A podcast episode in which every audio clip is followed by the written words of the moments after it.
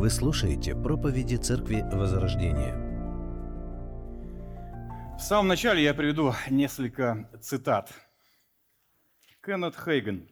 Молитва на языках – это сверхъестественный, начальный знак или свидетельство исполнения Духом Святым.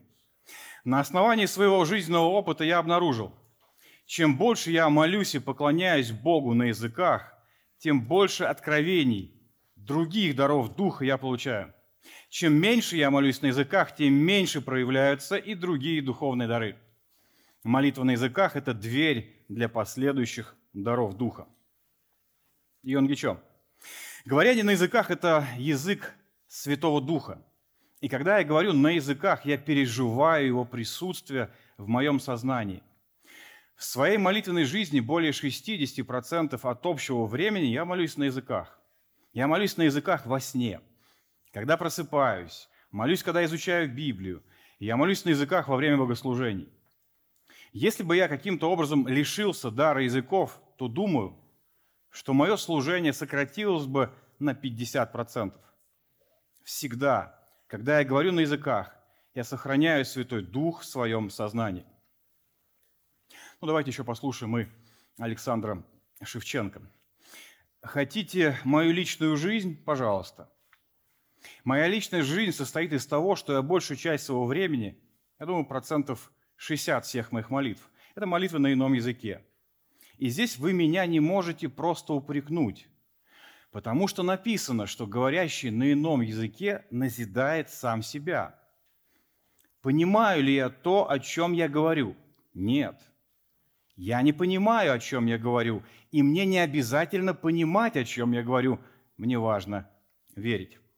Думаю, нетрудно догадаться, что мы с вами медленно, но верно дошли до 14 главы первого послания Коринфянам. Давайте мы прочитаем, открыв эту главу, первые пять стихов из 14 главы. 1 Коринфянам, 14 глава, прочитаем первые пять стихов. «Достигайте любви, Ревнуйте о дарах духовных, особенно же о том, чтобы пророчествовать. Ибо кто говорит на незнакомом языке, тот говорит не людям, а Богу, потому что никто не понимает его. Он тайный говорит духом. А кто пророчествует, тот говорит людям в назидание, увещевание и утешение.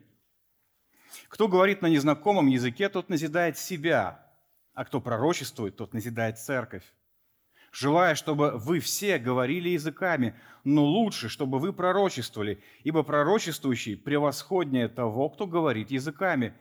Разве он при том будет и изъяснять, чтобы церковь получила назидание? Итак, после некоторого перерыва мы с вами возвращаемся к первому посланию Коринфянам, и, как мы видим с вами, мы дошли до 14 главы, которая непростая, очень часто вызывает недопонимание, э, споры, всевозможные. Я не претендую на то, что сегодня прям все ясно для всех и четко объясню. Тем не менее, мы вместе с вами сегодня попытаемся это сделать. В самом начале, когда мы с вами только приступили к изучению первого послания к Коринфянам, мы говорили о том, в чем сложность понимания любого послания. Что такое послание? Послание – это письмо. Есть адресат, есть автор – это можно сравнить, как мы говорили, с разговором по телефону. На одной стороне провода, как говорят такие древние люди, как я, Коринфяне, на другой – апостол. И все бы ничего, но есть одна загвоздочка. Павла-то мы с вами слышим, а вот Коринфян мы с вами не слышим. И в этом основная трудность. Слушая только одну сторону, очень сложно в полном смысле понять предмет разговора, понять, что происходит. Ну, например, вы слышите, как человек говорит, «Вау, красотка какая! Ох, как же я ее хочу!» О чем этот человек может говорить? О чем угодно. О машине, о лодке, о собачке, о рыбке. Каждый из нас может додумать в меру своей испорченности все, что он хочет. Но не зная, о чем говорят на другой стороне, мы не поймем, о чем говорит тот, кого мы с вами слышим. Или, например, вы слышите, ну тупой, какой же он тупой, у меня сил больше нет. О чем идет речь? Это разговор отца с сыном? работодателя с работником. Нет, вполне возможно, речь идет о рубке дров и, соответственно, о топоре. Итак, не слыша другую сторону, очень сложно понять предмет разговора. Нечто подобное и в нашем случае. Но означает ли это, что у нас с вами нет шансов понять, о чем говорит апостол Павел? Ну, конечно же, не означает. А посему, прежде чем мы с вами перейдем непосредственно к 14 главе, мы попробуем услышать, услышать Коринфян. Мы сделаем несколько предварительных замечаний. Итак, первое – Коринфяне. Для понимания происходящего в этой главе нам всегда очень важно помнить, что это за город такой был за Коринф. Итак, давайте посмотрим, скажем так, исторический контекст. Город, в котором через служение апостола Павла появилась община, известен был и славился несколькими вещами. Прежде всего, своим географическим положением. Лопухин пишет – Когда апостол Павел во время своего второго апостольского путешествия прибыл в Коринф, здесь насчитывалось около 700 тысяч жителей, около 200 тысяч свободных граждан и около 500 тысяч рабов. Таким усилением населенности Коринф был обязан своему благоприятному географическому положению. Он находился на Каринском перешейке, который, соединяя Пелопоннес с Балканским полуостровом, разделял собой два моря – Эгейское и Ионическое. Он владел двумя гаванями – Кинхейской к востоку и Лихейской к западу. О чем это говорит? Это говорит о том, что в городе было большое количество людей. Это был мультикультурный город. Это был город, который привлекал в себе большое количество людей из разных стран, разных народов, которые говорили на разных языках. Большое количество людей, скопления в нем связано не только с его географическим положением, но и также со спортивными состязаниями. Нам с вами известны Олимпийские игры, но вы знаете, что там происходили другие, которые назывались Истмийские игры. Они лишь немногим уступали Олимпийским и проходили каждые два года. Помимо этого, Коринф называли такой ярмаркой тщеславия античного мира. Нетрудно догадаться, что город был богат. А где богатство, там кто? Там люди. Где богатство, там люди, там искатели приключений, жаждущие наживы. Помимо этого, город был очень развращен, и об этом немало говорилось. А где разврат, там, там люди. Конечно, там много людей. Говоря о Коринфе времен Павла, Фарар пишет, это смешанное и разнородное население, состоящее из греческих авантюристов и римских горожан, испорченных влиянием финикийцев. Это толпы евреев, бывших солдат, философов, купцов, моряков, вольноотпущенников, рабов, ремесленников, лавочников и пособников любого порока. Давайте коротко подытожим. О чем нам с вами свидетельствует исторический контекст? Коринф – город множества разнообразных людей. Рабы и свободные, бедные, богатые, умные, глупые, сильные, слабые. Но, что для нас с вами особенно важно – это люди из разных стран, из разных народов, говорящих на разных языках. Пойдемте дальше. Посмотрим с вами на духовный контекст. Говоря о духовном контексте, важно понять, каково было духовное состояние адресатов, то есть коринфян. Знаем ли мы с вами что-то об этом? Безусловно, читая послание Коринфянам, мы можем увидеть, что из себя представляли эти люди. Итак, прежде всего, что мы с вами видим? То, что это действительно одаренные Богом люди. Первая глава с 4 по 7 стихи. «Непрестанно благодарю Бога моего за вас, ради благодати Божьей, дарованной вам во Христе Иисусе. Потому что в нем вы обогатились всем, всяким словом, всяким познанием, ибо свидетельство Христово утвердилось в вас, так что вы не имеете недостатка ни в каком даровании – Смотрите, всякое слово, познание, нет недостатка ни в каком даровании. Эта община действительно обильно была благословлена свыше. Но, несмотря на все это, я бы сказал, вопреки всему этому, жизнь этих людей оставляла желать лучшего. С чем это было связано? Ну, это было связано с тем, что там были, как мы помним с вами, разделение. Эти одаренные люди разбегались в разные стороны, присоединялись к разным кланам, которые противостояли друг другу, противопоставляли себя друг другу, обособлялись друг от друга. Более того, они снисходительно смотрели на грех. В церкви был блуд, один жил со своей мачехой под такое всеобщее рукополискание Божьей благодати. Другие по инерции шли к храмовым проституткам, которых в городе, как мы понимаем, с вами было предостаточно. Тем, кому было не до разврата, тем подавали друг на друга в суды. А, подавали на братьев в суд и через это устраивали шоу городского масштаба. Женщины в церкви тоже не оставались в стороне. Они открыто противостояли главенству власти мужей как в семье, так и в церкви. А что это? Негоже. Мы тоже образ и подобие. Мы тоже должны быть наравне с мужчинами. Сестры, посмотрите, за пределами церкви женщины уже подняли знамя свободы. Вечер Господню выхолостили, богослужение превратили в полный хаос. Вот это духовный контекст. Каким образом автор этого послания видит духовное состояние своих адресатов? Давайте посмотрим, 3 глава, первые три стиха. «И я не мог говорить с вами, братья, как с духовными, но как с плотскими, как с младенцами во Христе. Я питал вас молоком, а не твердой пищу, ибо вы были еще не в силах, да и теперь не в силах, потому что вы еще плотские. Ибо если между вами зависть, споры, разногласия, то не плотские ли вы? Не по человеческому ли обычаю поступаете? Павел ставит диагноз. Он говорит, вы плотские, вы поступаете по плоти, вы живете ради своего «я». Ваша жизнь – зависть, споры, враждебность, противостояние. Помимо этого, нам всегда важно помнить их понимание духовного или духовности. Мы об этом с вами неоднократно говорили. Кто такие коринфяне в прошлом? Это язычники. Они воспитывались в среде, где чем необычнее, там, громче, ярче, трудно объяснимее, тем лучше, тем более духовно, тем ближе к Богу.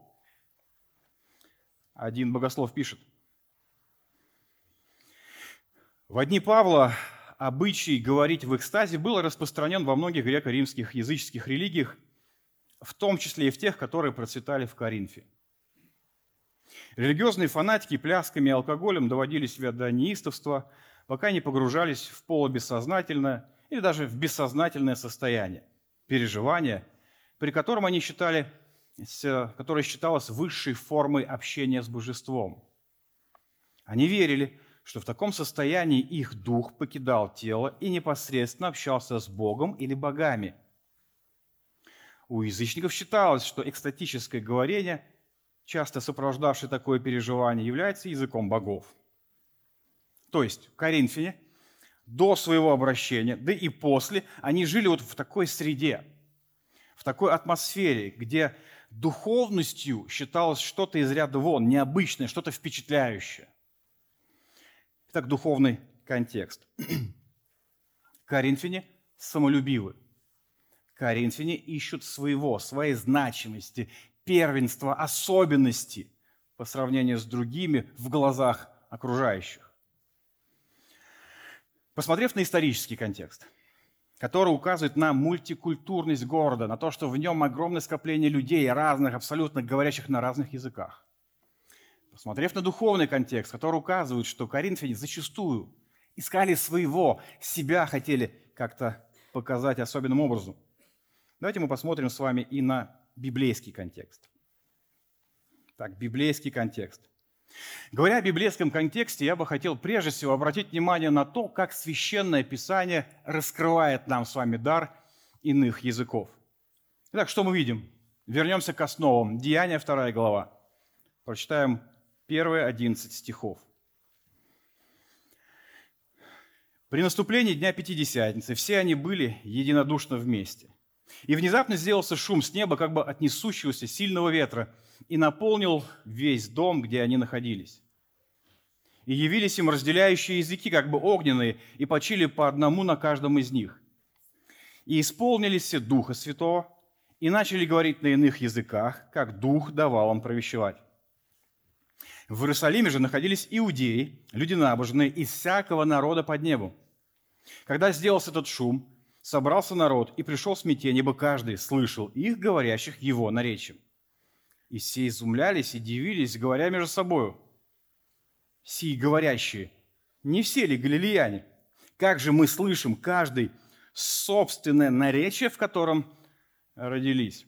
Парфяне и медяне, еламиты и жители Месопотамии, Иудеи и Каппадокии, Понта и Асии, Фригии и Памфилии, Египта и частей Ливии, прилежащих к Киринее, и пришедших из Рима, иудеи и прозелиты, критяне и аравитяне, слышим их нашими языками говорящих о великих делах Божьих.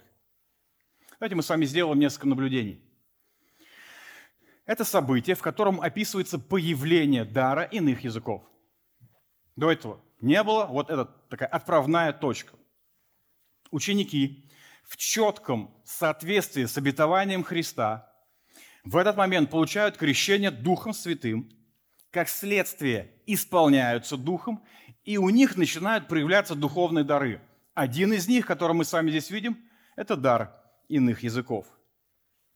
Можем ли мы с вами понять, что это был за дар, каково было его проявление и применение? Конечно. В тексте все ясно написано.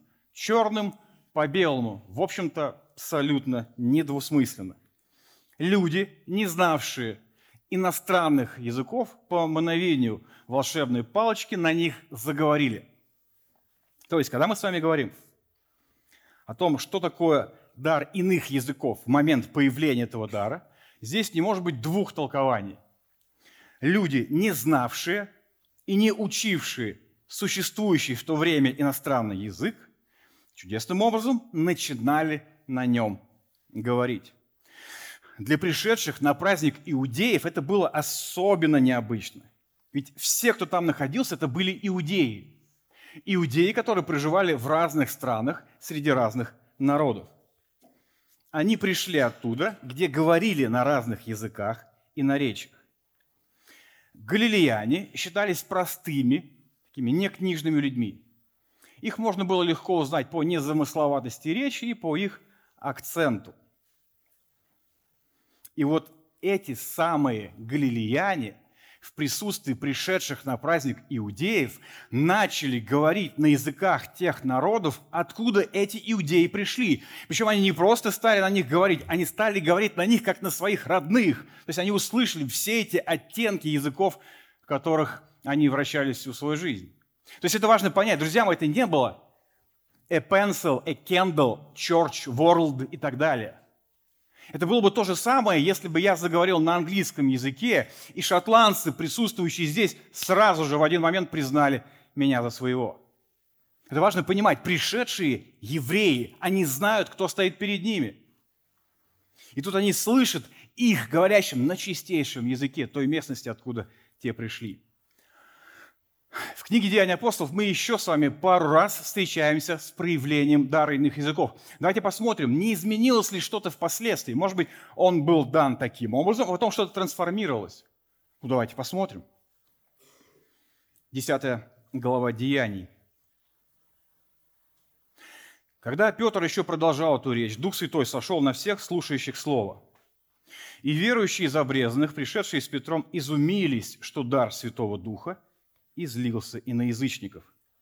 Ибо слышали их, говорящих языками и величающих Бога. Тогда Петр сказал, кто может запретить креститься водой тем, которые, как и мы, получили Святого Духа. Итак, апостол Петр в доме Корнилия.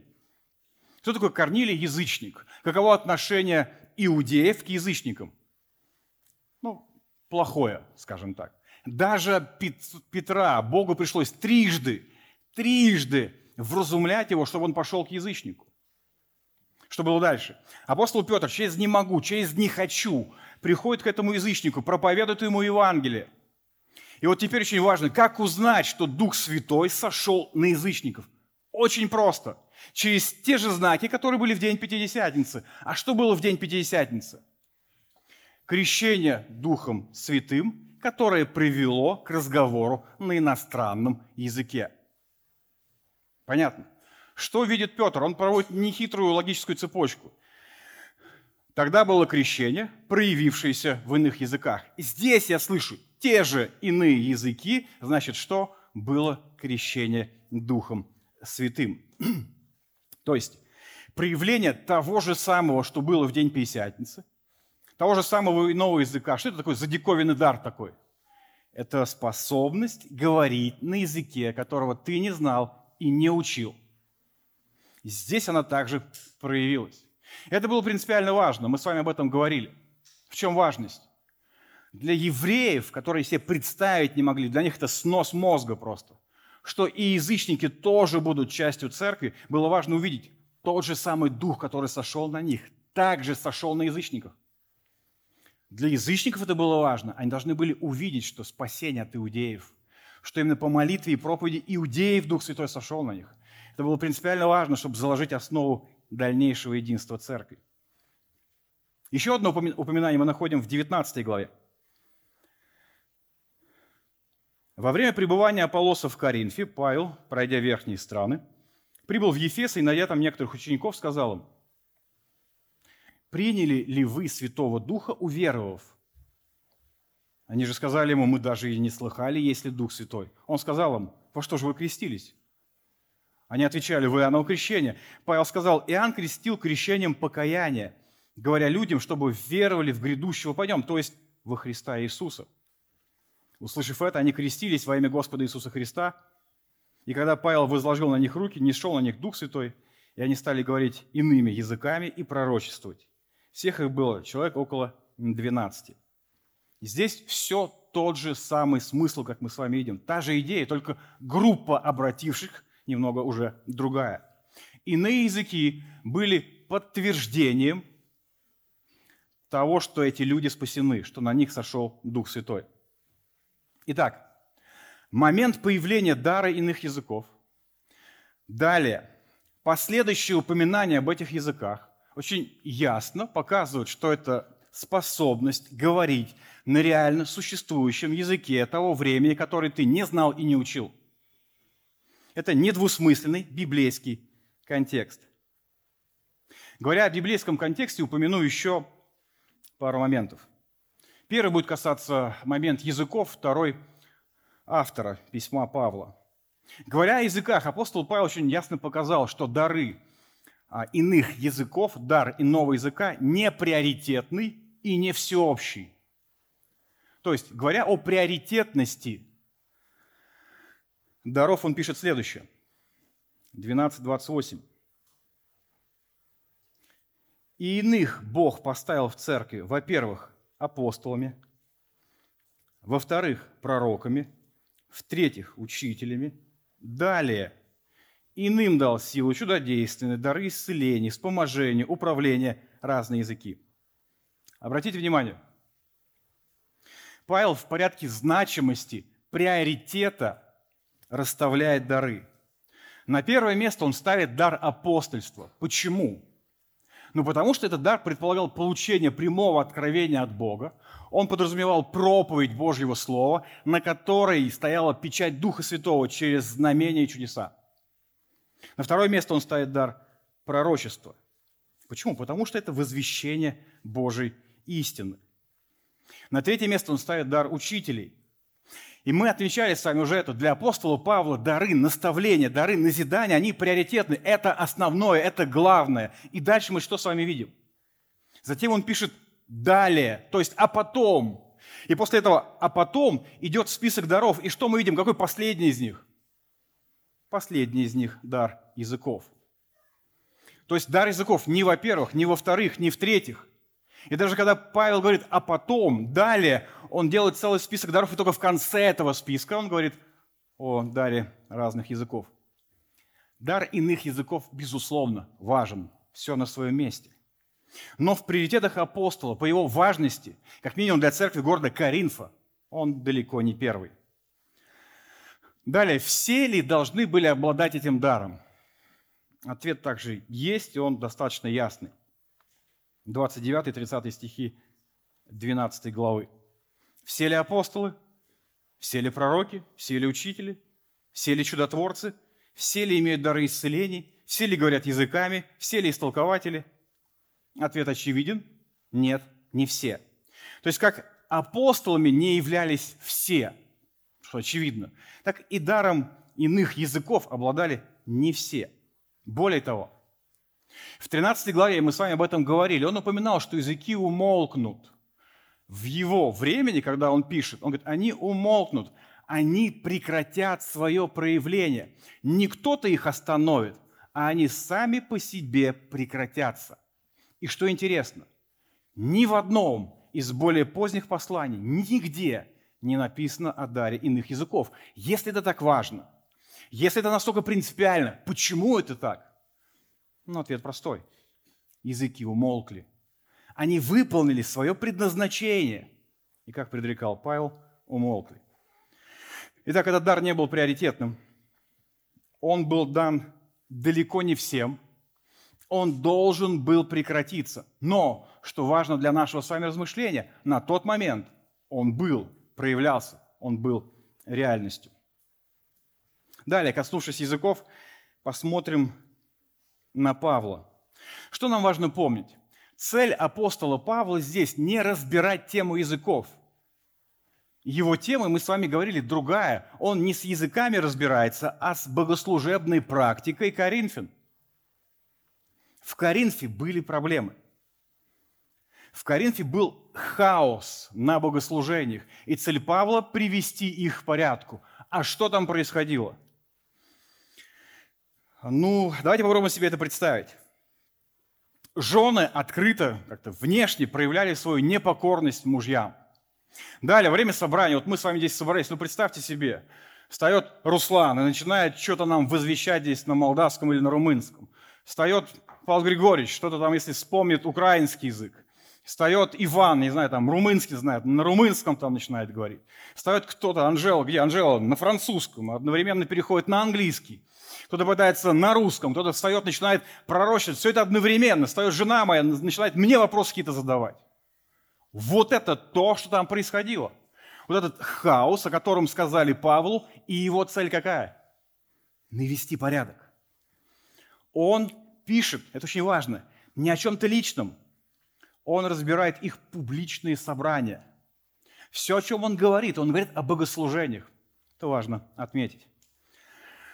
Потом, как мы знаем с вами, апостол Павел в посланиях допускает а, иронию, а когда-то и сарказм. А, бывает трудно, читая письмо, определить эмоцию человека. Это сегодня у нас с вами что есть? Смайлики, которые мы пытаемся либо показать, либо обмануть того, кому мы пишем. Что типа нам весело или что-то еще. Тогда их не было, но тем не менее, тем не менее, контекст помогает нам понять, где ирония, где сарказм. И это уже было в этом послании. Давайте вспомним. Четвертая глава. Сейчас вы думаете, что у вас есть все, что вам нужно. Вы уже богаты, без нас стали царями. И я бы хотел, чтобы вы на самом деле были царями, тогда и мы бы царствовали вместе с вами. Ибо мне кажется, что Бог сделал нас, апостолов, последними из последних – осужденными на смерть, ибо мы стали зрелищем для всего мира, для ангелов и для людей. Мы глупцы ради Христа. Вы же так мудры во Христе. Мы слабы, а вы так сильны. Вы в почете, а нас презирают. И до ныне мы терпим голод, томимся жаждой, едва одеты, нас избивают, мы бездомны. Мы тяжело трудимся собственными руками. Когда нас поносят, мы благословляем. Когда преследуют, мы терпим. Когда нас хулят, мы утешаем. Мы как отбросы для мира, прах, попираемый всеми по сей день. Смотрите, что он говорит. Вы цари, вы царствуете, вы на троне. Мы же никто, мы грязь под ногами людей. Вы богаты, мы нищие, вы уважение среди всех людей. Мы же никто для всех окружающих. Что это? Это даже не ирония, это сарказм. Павел использует ее, чтобы на чем-то сфокусировать внимание, что-то донести, что-то подчеркнуть. Или же послание Галатам, пятая глава. Братья, если бы я по-прежнему стоял за обрезание, с чего бы меня стали, а, с чего бы теперь меня гнали? И крест бы тогда не был больше камнем преткновения. А тем смутьянам я бы посоветовал отрубить у себя все. Вы помните ситуацию, в Галатийскую церковь пришли Лжеучители, которые призывали язычников, уверовавших во Христа, сделать обрезание. И что говорит Павел? Вот те, кто вас призывает к этому, пускай себе все под корень отрежут. Что это такое? Мы видим, что синодальный перевод смягчил это дело. Но мысли Павла именно это. Что это? Это призыв к действию? Ну, конечно, нет. Павел не призывает к членовредительству.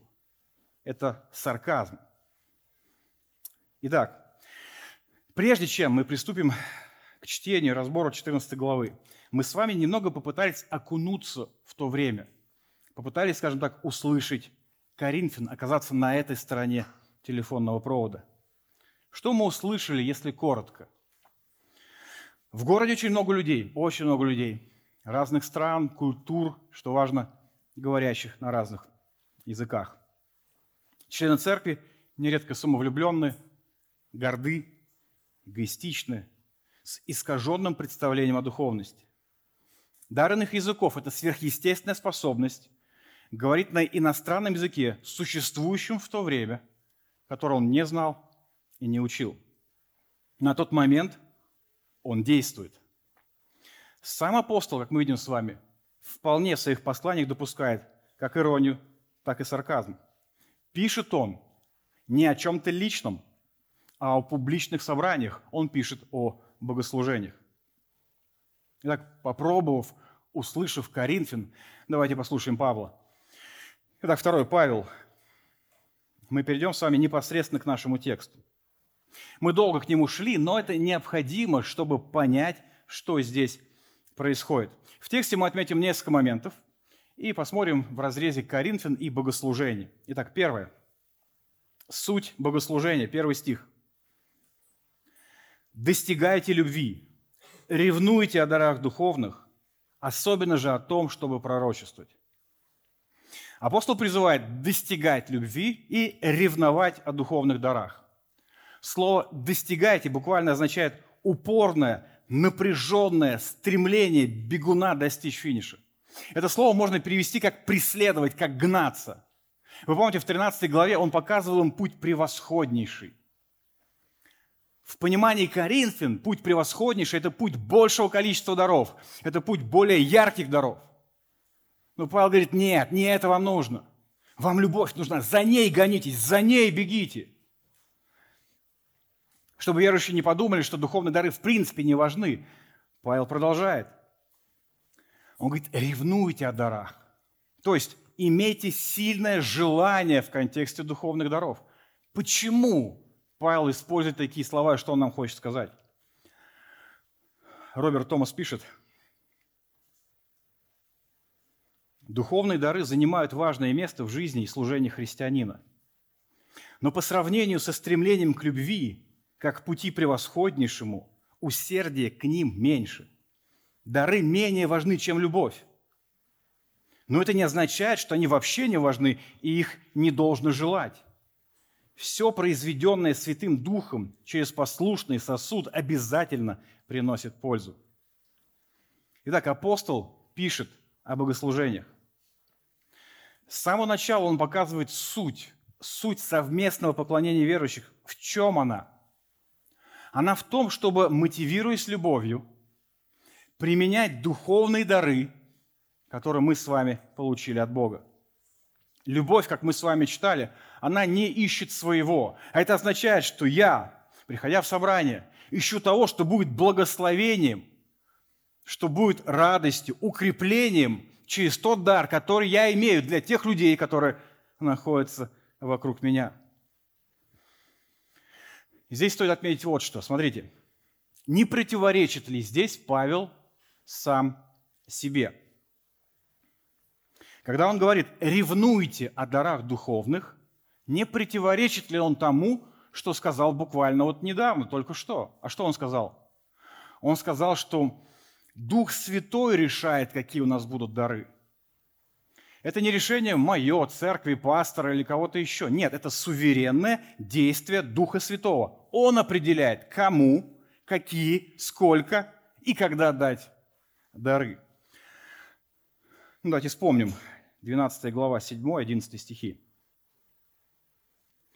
но каждому дается проявление Духа на пользу. Все же сие производит один и тот же Дух, разделяя каждому особо, как ему угодно. Он разделяет, он, скажем так, выдает дары. И делает он это не в соответствии с нашими пожеланиями, с нашими подсказками или с нашими предпочтениями. Нет, это абсолютно его решение. Так вот, если мы не можем, смысла нет просить у него духовные дары, тогда о чем же он пишет? Это тоже важно понимать. Говоря, ревнуйте о духовном, а в данном случае о духовных дарах, он обращается к церкви, к тому, чтобы все дары были проявляемы в церкви. В чем здесь дело? Коринфяне сосредоточились на каких-то нескольких дарах, которые считали наиболее выгодными. Это означало, что другие дары были в пренебрежении. Поэтому к чему призывает Павел? Он говорит, ревнуйте, чтобы все дары, данные Духом Святым в вашей церкви, они проявлялись, чтобы ничего не было в пренебрежении. Потому что когда какие-то дары не проявляются, это проблема. Это непорядок. Ревнуйте, чтобы все дары в вашей церкви проявлялись. Суть богослужения – это когда мы в любви мотивируясь любовью, используем полученные нами духовные дары для служения друг другу. Об этом же, ровно об этом пишет Петр, 4 глава. «Более же всего имейте усердную любовь друг к другу.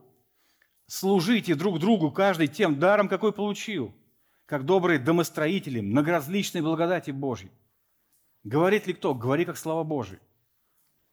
Служит ли кто? Служи по силе, какую дает Бог, дабы во всем прославлялся Бог через Иисуса Христа, которому слава и держава во веки веков. Аминь.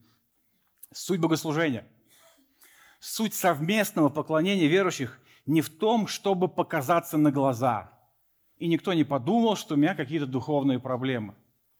Суть не в том, чтобы попасть на концерт музыки, даже хороший. Суть не в том, чтобы выслушать актеров, знаете, разговорного жанра. Нет. Суть в том, чтобы, собравшись вместе, в любви служить друг другу. Служители на богослужение – это не те, кто по эту сторону кафедры. Это те, которые наполняют все вот это вот здание. Служитель – это каждый, кто обладает духовным даром. И он сюда приходит для того, чтобы в любви его использовать.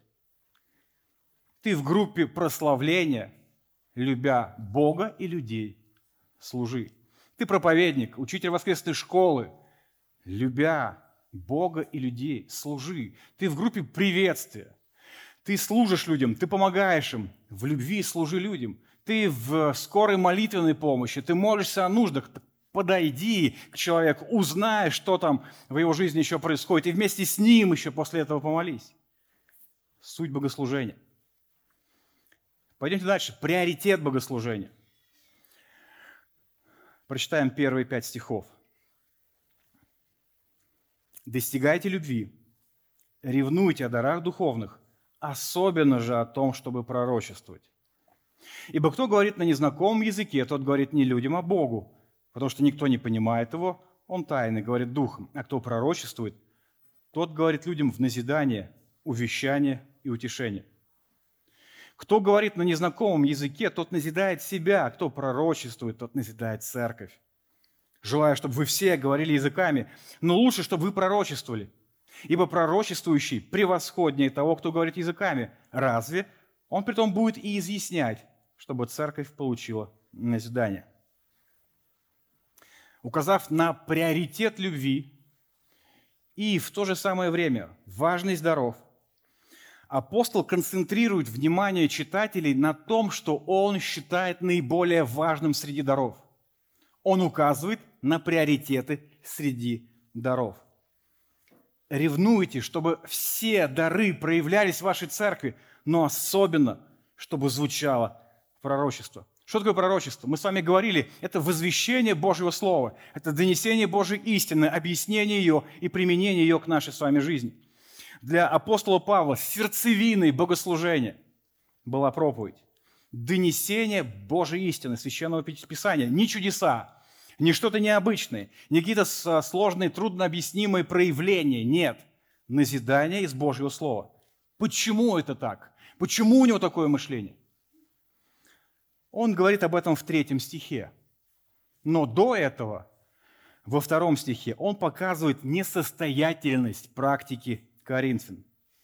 Второй стих. Но кто говорит на незнакомом языке, тот говорит людям, не людям, а Богу, потому что никто не понимает его. Он тайны говорит духом. Итак, мы помним с вами, да, вернемся, что э, эта церковь одарена Богом, обильно одарена. И можно не сомневаться, что в этой церкви было немало даров иных языков. Дальше. Мы говорили с вами, что церковь находится в городе Коринфе, где большое скопление людей, абсолютно разных людей, разных из разных стран и народов, говорящих на разных языках. Что-то вроде такого, знаете, мини-Вавилон – и теперь давайте мы с вами попробуем соединить эти два момента. Город, в котором большое скопление людей, говорящих на разных языках, церковь, особенно одаренная Богом, где немало даров иных языков. То есть, проще говоря, им бы пойти в порт, им бы проповедовать там людям о великих Божьих делах, проповедовать Евангелие, чтобы они услышали о Христе и дальше поехали по своим местам и уже на своем родном языке проповедовали. Но нет – они этого не делали. Вместо того, чтобы правильно использовать данный Богом дар, они превратили его в средство самовыражения. Они вставали на собраниях и начинали громко молиться или громко говорить. Не имеет значения. Речь именно о публичном действии. Они говорили на иностранном языке, который присутствующий, никто не понимал. Зато говорящий показывал, что у него есть этот дар. И он думал, что он теперь особенный в глазах людей. Что происходило на практике? Очень просто. Говорящий или же молящийся на собрании не говорил к людям. Почему? Да потому что его никто не понимает. Очевидно. Для всех присутствующих все то, что он говорит, это что-то сокрытое. Это тайна. Единственное, кто, можно сказать, его понимал, конечно, это Бог. И уже здесь мы с вами можем почувствовать эту вот некую иронию Павла. Вам даны дары, чтобы вы служили ими в церкви, чтобы эту пользу церкви приносить. Но вы ни церкви не помогаете, никто ничего не понимает, вы Богу что-то рассказываете. Это нонсенс, это ненормально.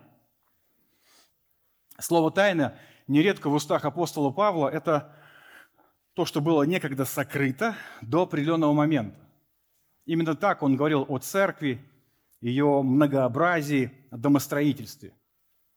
Если он именно так использует здесь этого слова, это слово, то получается то же самое. Вам от Бога дано очень важно знать это домостроительство Божьей благодати, чтобы вы донесли его до людей. Но вы что делаете? Вы не несете это тем, кому это предназначается, а лишь, по сути, Богу все это возвращаете. Несуразица какая-то. Другое дело – пророчество. Это то, что понятно людям, третий стих. Кто пророчествует, тот говорит людям в назидание, увещание и утешение. Пророчество – это то, что назидает. Пророчество помогает человеку утвердиться, укрепиться в достижении той цели, которую он преследует. Оно увещевает. Пророчество утешает, оно дает покой метущемуся сердцу человека – вот в чем плюс пророчества, оно понятно окружающим. Что делаете вы, когда хвалитесь, бахвалитесь даром иных языков в церкви? Павел продолжает, 4 стих.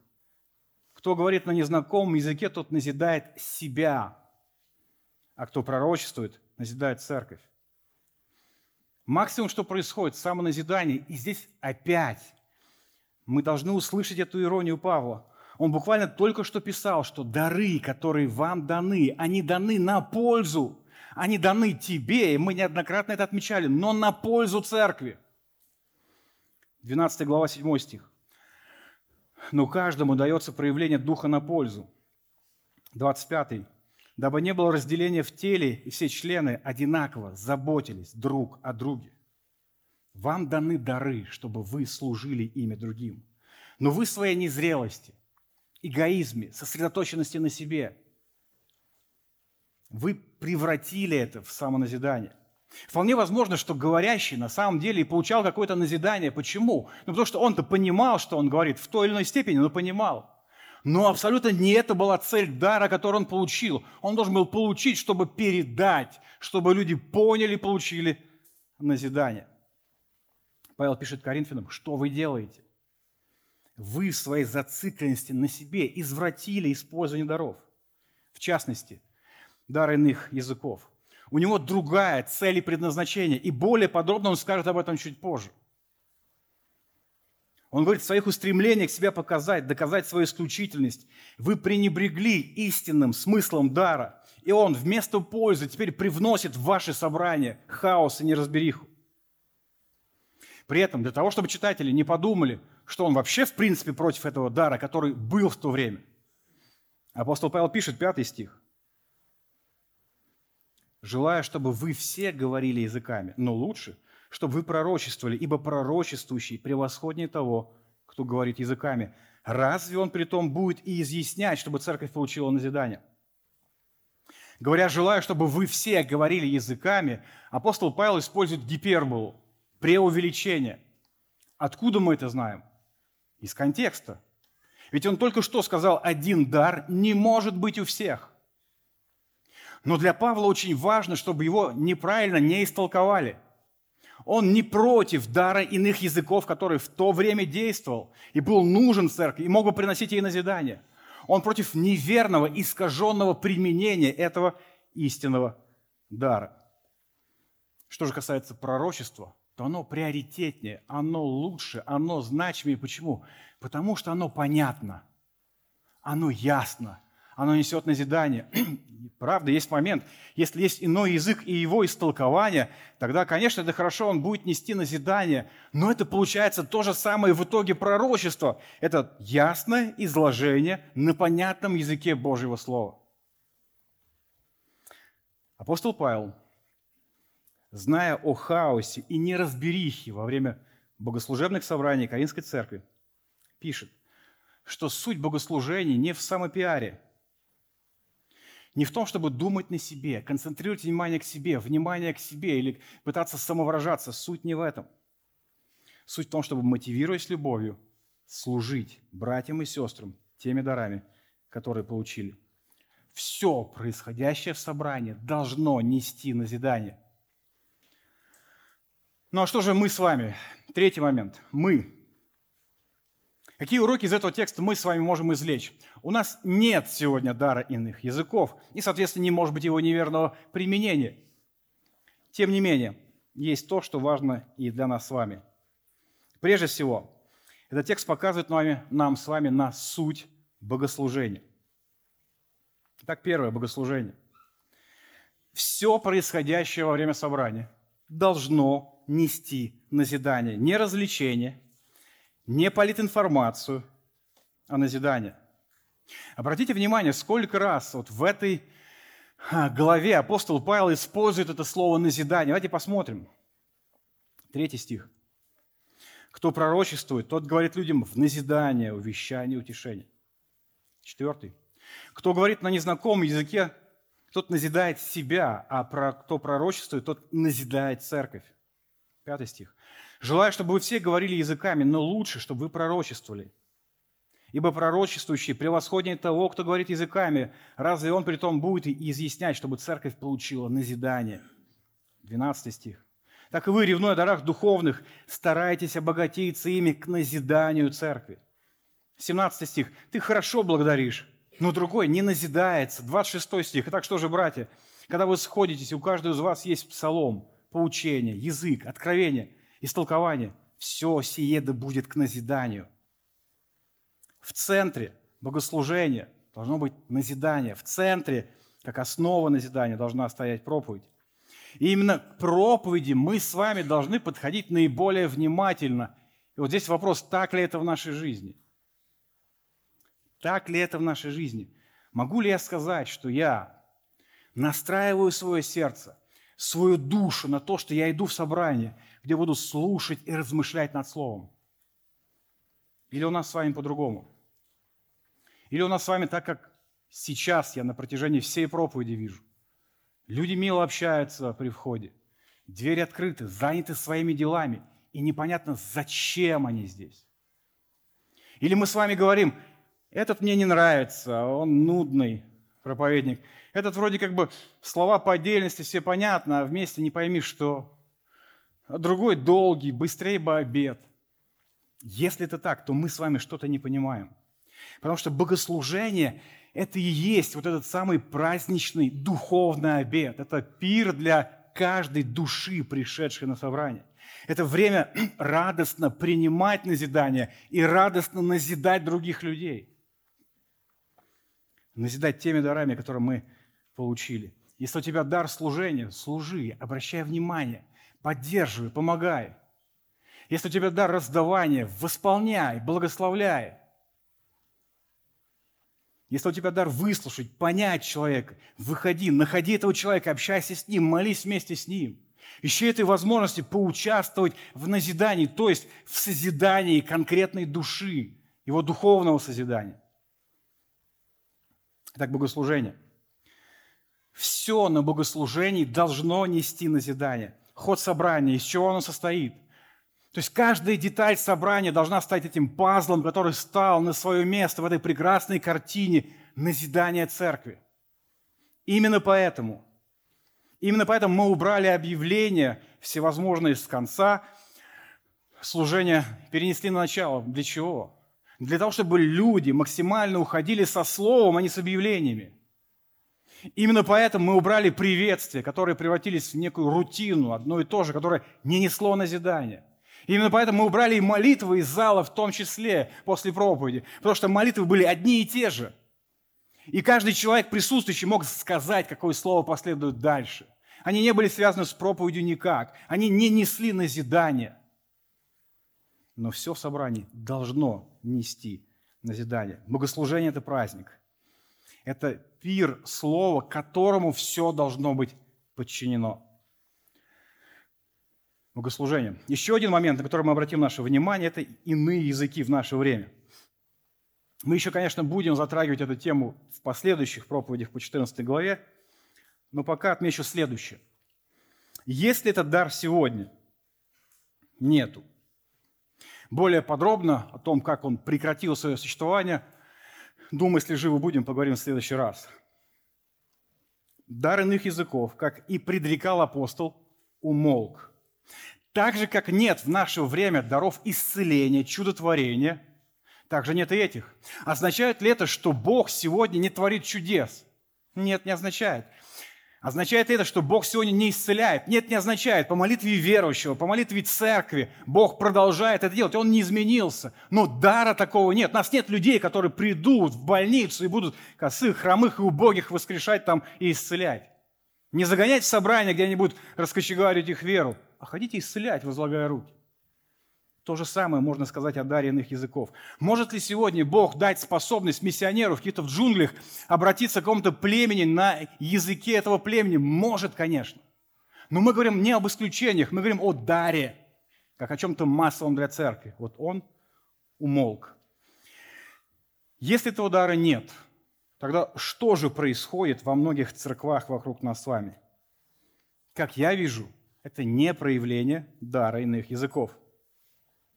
Как мы с вами сегодня увидели, дар иных языков с его момента появления и везде, где мы видели с вами упоминание о его действии, это всегда сверхъестественная способность говорить на иностранном языке, существующем в то время, которого человек не учил и которого он не знал. Именно вот об этом а, даре апостол Павел и пишет в нашей главе. Но, как в то время не имеющие дара могли подражать тем, кто имеет, так и сегодня. Смотрите, вновь вернемся к началу. Мы говорили с вами, что коринфяне воспитывались в такой среде, и у них было такое представление о духовности искаженное. Помимо прочего, они жили в среде, где бормотание, экстатическая речь воспринималось как нечто особенное как нечто хорошее, как разговор с Богом, как проявление максимальной духовности. И вот эти люди приходят в церковь. И тут они видят других верующих, которые для них говорят на непонятном языке, потому что они его не знают. Они видят, что к ним особенный подход, особенное внимание. И так как они гордые да, мы с вами об этом говорили, то их желание какое? Также самовыражаться. Они заряжены на самовыражение. И они хотели так же. Но как этого достичь, если у меня этого дара нет? Начать подражать. Что-то бормотать. Аллилуйя 300 раз повторить. Слава Богу, и оно пойдет. Пойдет и пойдет. И не остановишь. Для чего? Чтобы ты был принят, ты стал частью этого общества, особенно духовного. К чему это приводило? К тому, что пишет Павел. Это бессмысленное бормотание, которое было бесполезно, потому что не несло никакого назидания. На чем же основываются те, которые сегодня в наше время защищают, так скажем так, эту экстатическую речь? Конечно же, они не могут основываться на деянии второй главе и других главах. Потому что там ну, ясно написано, что это дар иностранного языка. Основываются они на 14 главе первого послания к Коринфянам. Те тексты, которые, как мне видится, явно указывают на иронию, воспринимаются как призыв к действию, как такой призыв к подражанию. Вот тот сарказм, который может использовать Павел, воспринимается буквально. Ну, например, наш с вами второй стих, а начало четвертого. Ибо кто говорит на незнакомом языке, тот говорит не людям, а Богу. Потому что никто не понимает его, он тайно говорит духом. Кто говорит на незнакомом языке, тот назидает себя. То есть контекст очень явно указывает на иронию Павла. Он только что неоднократно повторил. То, что вам дали, дали для назидания.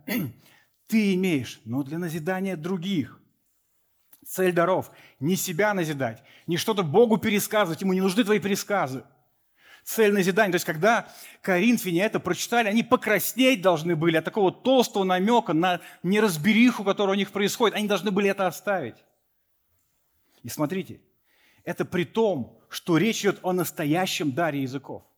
Речь идет о неправильном применении истинного дара языков в то время. Что бы сказал Павел, если бы говорил о подделках? Это неприемлемо.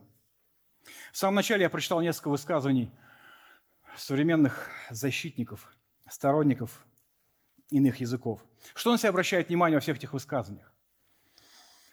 Это дано мне. Мне в этом хорошо. Я не понимаю, никто не понимает, но это мое, это личное, и мне в этом круто. Мне очень хорошо в этом.